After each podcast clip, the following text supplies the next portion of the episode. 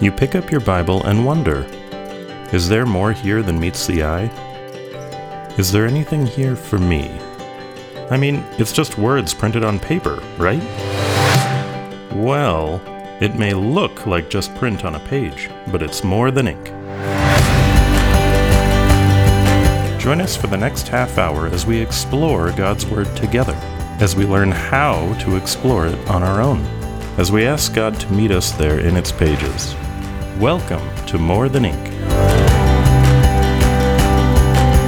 I am so excited today. Today, we finally put up the tabernacle. We've built God's tent Yes. according to his exact instructions, and now the burning question is will he come After to all, inhabit it? all the craftsmanship, all the work, will he come? We'll find out today on More, Than Ink.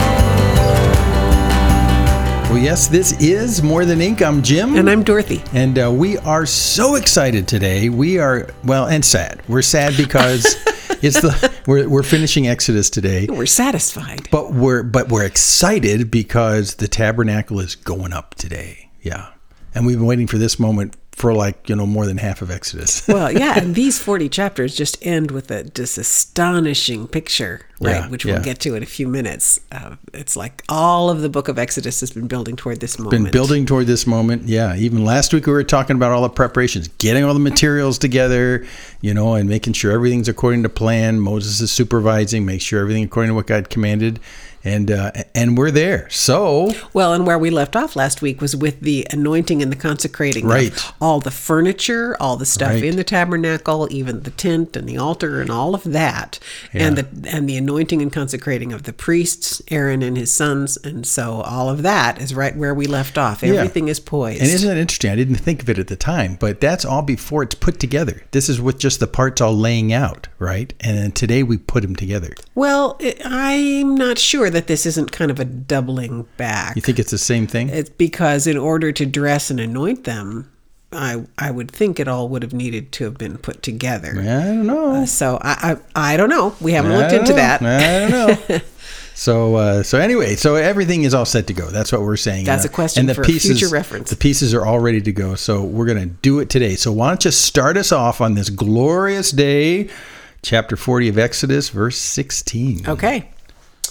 This Moses did according to all that the Lord commanded him. So he did. Yeah. In the first month, in the second year, on the first day of the month, the tabernacle was erected. Moses erected the tabernacle. That's a, a lot of emphasis in this first verse or two on Moses doing it. Moses, did it. Moses, Moses. Yep. Yep. He laid its bases and set up its frames and put in its poles and raised up its pillars and he spread the tent over the tabernacle and put the covering of the tent over it as the Lord had commanded Moses. He took the testimony and put it into the ark and put the poles on the ark and set the mercy seat above the ark. And he brought the ark into the tabernacle and set up the veil of the screen and screened the ark of the testimony as the Lord had commanded Moses. He put the table in the tent of meeting on the north side of the tabernacle outside the veil and arranged the bread on it before the Lord as the Lord had commanded Moses. He put the lampstand in the tent of meeting opposite the table on the south side of the tabernacle and set up the lamps before the Lord as the Lord had commanded Moses. He put the golden altar in the tent of meeting before the veil and burned the fragrant incense on it as the Lord had commanded Moses. He put in place the screen for the door of the tabernacle and he set the altar of burnt offering at the entrance of the tabernacle of the tent of meeting and offered it on the burnt o- offered on it the burnt offering and the grain offering as the Lord had commanded Moses. He set the basin between the tent of meeting and the altar and put the water in it for washing, with which Moses and Aaron and his sons washed their hands and their feet. When they went into the tent of meeting and when they approached the altar, they washed, as the Lord commanded Moses. And he erected the court around the tabernacle and the altar and set up the screen of the gate of the court. So Moses finished the work. I love Cool. that. Yeah, we'll stop here. Ending. A lot of a lot of great things to point out in this. So you know, before you jump in, I just was thinking we were we were reading in Hebrews this morning earlier, and and the beginning of Hebrews three says, just as Moses was faithful in all God's Faithful house, faithful in everything. so Jesus is Yep. faithful in God's house. So Yep. or as a son in God's house, but Moses as a servant in God's house. And this really is this very complete picture of Moses finishing the work, doing the like a servant Yep. all that he had been told. Yep. And did you notice how many times in here it was said he was commanded? Exactly. Well, actually, it's seven times. Yeah, yeah. and I, I went even further back the whole process of the tabernacle. You know, it's Mm-hmm. almost almost twenty times. I, I think it's what I counted, nineteen or twenty. So God commands Moses to do it a certain way, and here these last words in the end of verse thirty three. So Moses finished, Finished the, the work. work. Yeah, yeah. Yeah, Moses I had a- the work. an amazing thought about that uh, that had never struck me before, although it probably should have. You know, it's just this huge statement, this like final statement. So Moses Right. finished the work of building the tabernacle. Well, we've said all along that the tabernacle points to Jesus, Right, and to right. his finished work, and on the cross, Jesus said, "It is finished." It is finished, Right? yeah. Moses finishes the tabernacle, and the glory of the Lord comes and fills it. Mm-hmm. And Jesus finished the work of our salvation on the cross, and now the glory of the Lord fills his people who are his living tabernacle. I mean, it just suddenly that picture just The parallels are striking. connected Yeah, to me. They're striking. Yeah, which is why the writer of Hebrews in chapter three says that. right. Moses was faithful. Jesus was faithful. You need to start making some connections here.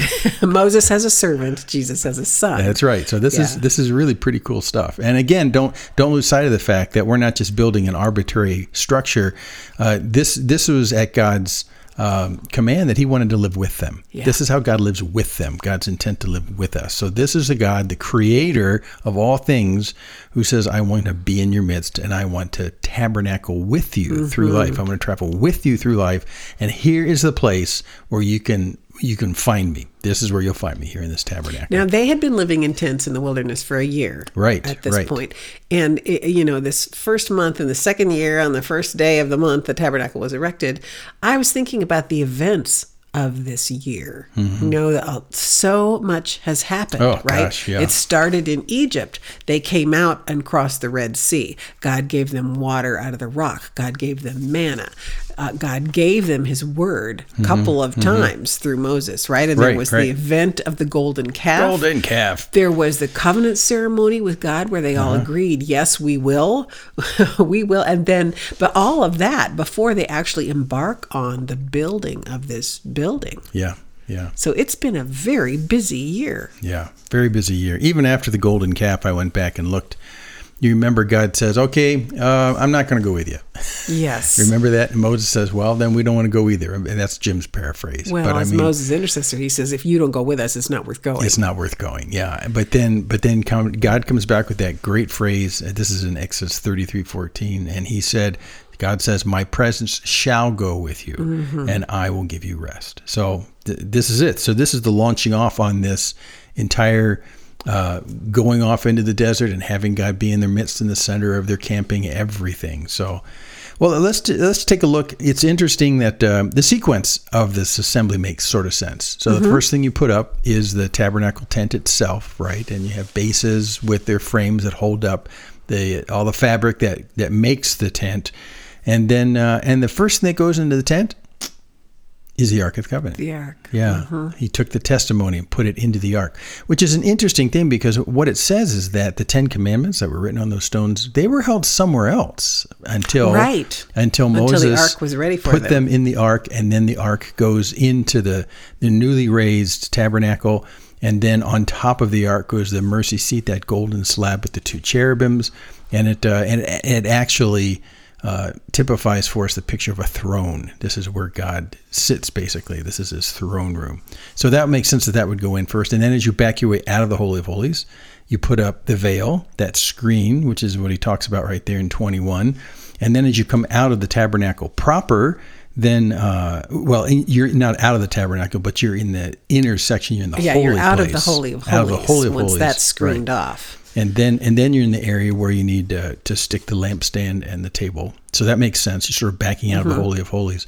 This is the first time he tells us that the lampstands are on the south side of that room and that the table's on the north side. I had to go look it up because i had remembered commenting on that weeks ago. And i thought where is it that i know that the lampstand Right. goes on the left as you walk in and the right? This is where it is. It's on the south side which sort of makes sense because In the summertime, well, in the wintertime too, the sun traverses across the south side of that te- of that tent. So the south side of the tent is where the lights are inside. It's kind of interesting. It's sort of aligned. Hmm, that's Don't- interesting. Don't know what that means, but there you go. And then and then he works out from the tabernacle, has the screen into the tabernacle proper, then he's into the courtyard and then kind of moves his way out. So it sort of makes sense, the sequence of because this is exactly how they would erect it every time they put it together. And probably the reverse of how they take it apart when they would when they would travel and they would leave. It just makes sense from the inside out and then take it apart from the outside in. So and then you've got all the stuff that's in the courtyard, the big washing laver that we talked about, you know, and uh, the place at the altar where they do their sacrifices. That's there. I mean, it's everything as, as we're very familiar with all these pieces. We've been talking about this for how long? Well, weeks yeah. now. So it's kind of nice to finally see them in their place, everything where it's supposed to be, and everything according to how God commanded Moses. And so he put it all up, and Moses finished, the work. The work. Yeah, it, it's just great. Well, now we probably need to bear in mind that Moses, one man by himself, could not have erected a tent of this size. No, no. So while it is attributed to him, Yeah, there he would have been over lots of workmen, probably the, the yeah, Levites. Yeah, yeah, Excuse me. yeah, yeah. So the, the- it was a it was a joint thing, and, and yeah, it is the tribe of the Levites who have Right. varied tasks. In fact, you can find in other places where. Uh, the various portions of the tribe of Levi had different tasks in terms of carrying the stuff and taking care of certain parts of it. So it really is well subdivided in the Levites: who does what, who carries do- what, yeah. who sets it up, who takes it down. Yeah, that's that's quite well done. Well, so now we got to this point where we've got it up, and the, the real question is, how will we know if this is acceptable to God? And uh, and like I say, silly wise, you know, if if they build it, will He come? And how will we know if God's presence? If God says, "Good job, I'm going to be there." Well, you know, you've got that pillar of cloud and that fire of cloud, that pillar of fire. And so the question at this point is, is will God come and actually inhabit his tent? Well, yes, because while they were familiar with God in the pillar of cloud and fire, Right. uh, this will be the first time God has had a residence place among them, right Among in them. the camp. Exactly. Prior, it was out ahead or on the mountain, uh, somewhere out there. Or in the, the tent of meeting that was outside the camp Right, when Moses right. would meet with him, right? Moses would go in and God would block the doorway. Yeah. So here's the question. So here's the big What's going to happen now? Yeah. Uh, and uh, I, I, I guess I, I guess the point you're making is that God has never shown himself in the midst right of the right in the middle of the camp. That was his Right. intention always. Yeah. Yeah. So the drama builds. And Yeah, we, that's my point. Because he had promised them back in chapter 25, I'm going to dwell among you and, Right. and I'm going to give you this tent of meeting, and there I will meet with you. Yeah, But they didn't yeah. have the tent for God until right now. Yeah, and he even promised, if you go back to chapter 13, I had to look it up. Uh, he said, The Lord went before them by day in a pillar Right. of cloud to lead them along the way, and by Right. night in a pillar of fire to give them a light, that they might travel by day and by night. And the pillar of cloud by day and the pillar of fire by night did not depart from before the people. Before Right. the people. It Leading led. them. It led. Yeah. Now we're talking about let's settle down in the camp and God will be in our midst. And this this is what's different because God said, I want to travel with you. Yeah. I want a tent like you have tents. Mine will be special. It'll teach you things about who I am. And so now the tent is made and will God show. Mm, let's read it. Verse 34. Shall I read it? Yeah, go I'm so excited. I'm so excited. Okay, so here we go. Then the cloud covered the tent of meeting. Ah, and the glory of the Lord filled the tabernacle. And Moses was not able to enter the tent of meeting because the cloud settled on it, and the glory of the Lord filled the tabernacle. And then he looks to the future throughout all their journeys. Where whenever the cloud was taken up from over the tabernacle, the people of Israel would set out. But if the cloud was not taken up, then they did not set out till the day that it was taken up. For the cloud of the Lord was on the tabernacle by day, and fire was in it by night, in the sight of all the house of Israel throughout all their journeys. What a picture. It really is. Can you imagine? He came. this this pillar, this mysterious cloud forming over and encompassing the tabernacle. Yeah. It's God's tent, the, the visible indicator of God's active presence among them. Yeah, and of God's acceptance of this work done on His behalf. Yes, yeah. as I've taken up residence here. I'm here. So I would suggest to those of you who are listening uh, that you, if you're interested about this cloud, take your concordance and do a little concordance study. Look Yeah. up Yeah, yeah, cloud. yeah. Then actually what you'll find is the first place it shows up is early in Exodus, in Exodus 13, where Mm-hmm. we get this little summary statement of the cloud, and Exodus 14, where we find out what it really does in terms of right. leading and protecting And them that was a brand new idea in those chapters. wholly new, Yeah, right? yeah. But as you, if you look in your concordance and look for cloud, you're going to find a hundred and around a hundred references all the way through the scripture. Mm-hmm. But most of them are the cloud of the active presence of God, the visible presence of God. Yeah, yeah. There are a few times where it's just a cloud is a cloud, right? but the most fascinating ones are here in Exodus, in Ezekiel, And and that's right. then uh, in Revelation it appears. Yep, yep. But look particularly at where the cloud shows up in the New Testament, Yeah. because you'll find it at the transfiguration of Jesus. Yeah. So I just encourage you. This is all about learning to do Bible study on your own. Check out the cloud Yeah. and see what you learn about the presence of God. Yep, exactly. And you know, I, I'll point out what I have before too.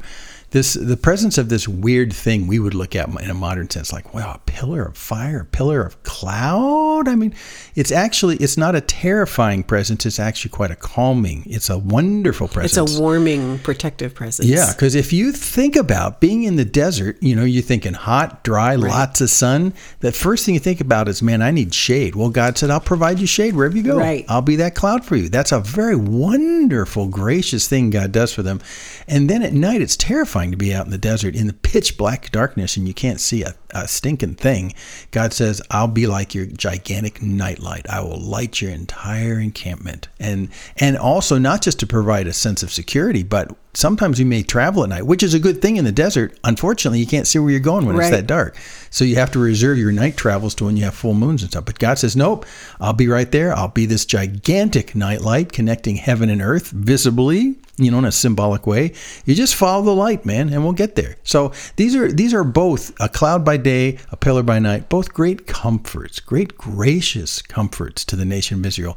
Not the kind of terrifying presence that we were talking about at the top of uh, of the mountain when when Moses is Right. named. You know, a very different Right. kind of thing. This is this is a very welcoming kind of thing. Well, and we find too, as you do that concordance study, you'll discover that this cloud and fire is associated with shade from the heat of the sun and protection from the fire. Yes. So, um, and let me just tip you something toward Isaiah 4, verses uh, 5 and 6, where it talks about the Lord removing the sin from the nation of Israel. And let me just read you this, verses 5 and 6. Then the Lord will create over the whole area of Mount Zion and over the assemblies a cloud by day, even smoke, and the brightness of a flaming fire by night. For over all the glory will be a canopy, and there will be a shelter to give shade from the heat by day, and great. refuge and protection from the storm and the rain. So that's, you know, Isaiah looking way ahead to that coming of Messiah and the ultimate Yes. fulfillment of God with man. And he says, it's all, we're still going to have that sense of the presence of God in the image of the cloud and the fire. Mm-hmm. Yeah. He will be over everything. It's really an unmistakable presence of It's God. It's beautiful. Yeah, it's so unusual. Such a great kind of dotted line connecting heaven and earth. Presence of God, presence in our midst. Yeah, you know, it dawned on me too. You know, when we looked at the in verse thirty-five, Moses couldn't go in because of the Yeah. glory. I remembered that Solomon's temple Right. had the same the same thing happen. Right. They literally couldn't stand. Right. So, so if you want to read, I had to go back and remind myself. It's in 1 Kings 8. Mm-hmm. And you look, and Solomon builds the temple, which is just the limestone version of the tabernacle. Right. The layout's, you know, pretty close to the same. Same things go on there. But as they finished that, and the, the priests were inside kind of finishing all the deck work, they came out. And as they came out, God's glory in this cloud and fire came in. And suddenly they said, We, we can't go We back can't- in right now. It says literally they could not stand. they could not stand their work. Yeah, and so it, it, this is it's pretty fascinating. So the presence of God is is so what do you want to call it? So sobering, so overwhelming So overwhelming. that they that they could not be. And again, that's what happens with Moses here, and it'll happen again hundreds of years later when they build the temple. Yeah, it's great. That's good. Well, and then let me just say one more thing about that visible presence of the of the the presence of God over the tabernacle apparently was there throughout the history of Israel up to a certain point. Up to a point. And we yeah. read read in Yeah. Exodus how the, the cloud was going to move ahead of them to lead them. Right. Well, in your concordance study, you'll find some references to the cloud in Ezekiel, where Ezekiel has a vision where he sees the cloud lift off the temple and go to the east. Well, that is God's annunciation. He's going to, they're going to be exiled, off to the east, right. and he is leading them Yep. into the exile. There's so much associated with this cloud. Yeah, yeah. One one of my favorite passages is Numbers nine. I want to read you a little. Oh, about yeah, that. yeah. I have that open in front of me, Oh, actually. do but you? go Uh, ahead. I do too. Yeah, this is this is just so detailed. It's so great because in 36 here in chapter 40 he looks forward. In Numbers nine he, he looks forward and tells you what's going on. Right. Uh, I started in verse 15. On the day that the tabernacle was set up, the cloud covered the tabernacle, the tent of the testimony, and at evening it was over the tabernacle like the appearance of fire until morning. And so it always mm-hmm. was. The cloud covered it by day, and the appearance of fire by night. And whenever the cloud lifted from over the tent, after that the people of Israel set out, and in the place where the cloud settled down, there the people of Israel camped. And at the command of the Lord, the people of Israel set out. And at the command of the Lord, they camped. And as long as the cloud rested over the tabernacle, they remained in camp. And even when the cloud continued over the tabernacle for days, the people of Israel kept the charge of the Lord and did not set out. Sometimes the cloud was a few days over the tabernacle, and according to the command of the Lord, they remained in camp. Then, according to the command of the Lord, they set out. And sometimes the cloud remained from evening until morning, and when the cloud lifted in the morning, they set out. If it continued for a day and a night, when the cloud lifted, they set out. Whether it was like two days or a month or a longer time that the cloud continued over the tabernacle, abiding there, the people of Israel remained in camp and did not set out. But when it lifted, they set out. And at the command of the Lord, they camped. And at the command of the Lord, they set out. Isn't that amazing? That is so good. Here's what struck So me good. as you're reading this there would have been no dispute. Shall we stay or shall we go? That's right. Every That's one of right. those two million people would see it when the cloud lifted up and moved or or stayed put. And it's not a matter of Moses being in charge, clearly, No. or, or leading even, clearly. If they would say, Well, Moses, why do you think we should move today? Well, because Right. Moses says so? No, because the cloud moved. or Oh, even Aaron, right? Exactly, You know, they're yeah. doing their priestly business, but it, the, they had no control over the presence of the Lord. Yeah, there's no ambiguity here. And and what I like to extend when we talk about this is the fact that even in our present day, since God does not change, God is extraordinarily capable of giving you explicit leadership of where to go and mm. what to do. He, he, you know, we that famous psalm we, we quoted in that song about the steps of a man being established, by, the Established by Lord. the Lord. I mean, he know he know, not only knows where he's going, but he's already seen where we're going. So I have people all the time saying, "How do I figure out the will of God? What do I where? How do I figure out where He's leading?" And they take on themselves this entire purpose of trying to trying to second To guess figure out God's direction. what God's direction is, and it doesn't have to be that hard because really all you all you need to do is pray and say, "God, you're really good at leading. I saw the cloud and the fire in Exodus, so so lead me, and I'm confident you'll let me know." Yeah, and I don't know what to do, but my eyes are fixed on you. Right. Jehoshaphat. Woohoo. Second Chronicles. So yeah, it's it's uh God's very good at leading. And here there's no ambiguity and God can continue to be unambiguous in his leading today. So just take him at his word. Okay, and do you think here that there's that there's this picture? It's kind of foreshadowing the leading of the Holy Spirit. Right. Yeah. that is not absolutely. visible the way the cloud in the Old Testament was, but it is the same picture of And this. it's God with us. God goes before us, and God Yep. leads us, God with us, God in us. Yeah, yeah, and and he promises he'll do that. I think it's interesting too in retrospect here. You know, we had that ugly, ugly golden calf incident, and Mm-hmm. um, but then but then after the golden calf, that was chapter twelve, and then in chapter No, thirty, no, no, twenty-four. Oh, Not oh 12. yeah. I'm sorry, 32. 12 is coming out of It's Ex- 32. coming out of Egypt. Yeah, 32. I, I dropped my three. Yeah, 32. But then you get to 33, and that's where that's where God makes his incredible statement about, okay, my presence will go with you, Yeah, and He does and He does. to these people who made a golden calf. even though for the next 40 39 years they were Yeah. going to to go in and out of obedience Right. but as far as traveling in the wilderness and getting through it they they were obedient because it was unambiguous in his direction. And in that in that generation that died, God still stayed with them. he did. He did not abandon them. He did. Yeah, yeah, it's amazing. Well, we're we're at the end of Exodus. I'm sad. It's worthwhile to consider going back and just reading Totally and as much in a sitting as you possibly Yeah. can to just remember the story. Yep. And and let me give you a tiny bit of homework if you want. Revelation has a lot of connections to the mm-hmm. imagery here. I was thinking about the throne room scene in Revelation 4. Mm-hmm. Go read Revelation 4 and see if anything looks familiar to you. because you've got Exodus under your belt. And another thing is uh, go to Revelation 8. You'll notice some stuff about the prayers of the saints and the altar of incense. And this all Yeah. comes from here. So so these are not just temporary images that happened in history a long time ago. These are images that that remain because they reflect something of a greater truth. So let us tell you what we're going to next. We are going into the New Testament. New We're Testament. going into the Gospel according to Matthew. Right, right. And it seemed appropriate to us to do that because we've been steeped in the Old Testament now for a couple of months, many months actually. And Matthew's gospel is clearly targeted to a Jewish readership. Now it's for everybody. Yes. But Matthew quotes Old Testament scripture much more Yes. than the other gospel writers do. So if you wanted to pick out of the four gospels which one has the most continuity to the Old Testament, probably, Probably Matthew. Matthew. Yeah, he's got a lot of those connections. So uh, so we hope you join us on that. It'll be a great adventure as we read it. I'm Jim. And I'm Dorothy. we hope you join us next week on More Than Ink.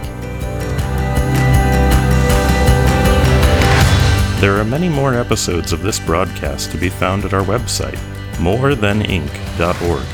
And while you are there, take a moment to drop us a note. Remember, the Bible is God's love letter to you. Pick it up and read it for yourself, and you will discover that the words printed there are indeed more than ink.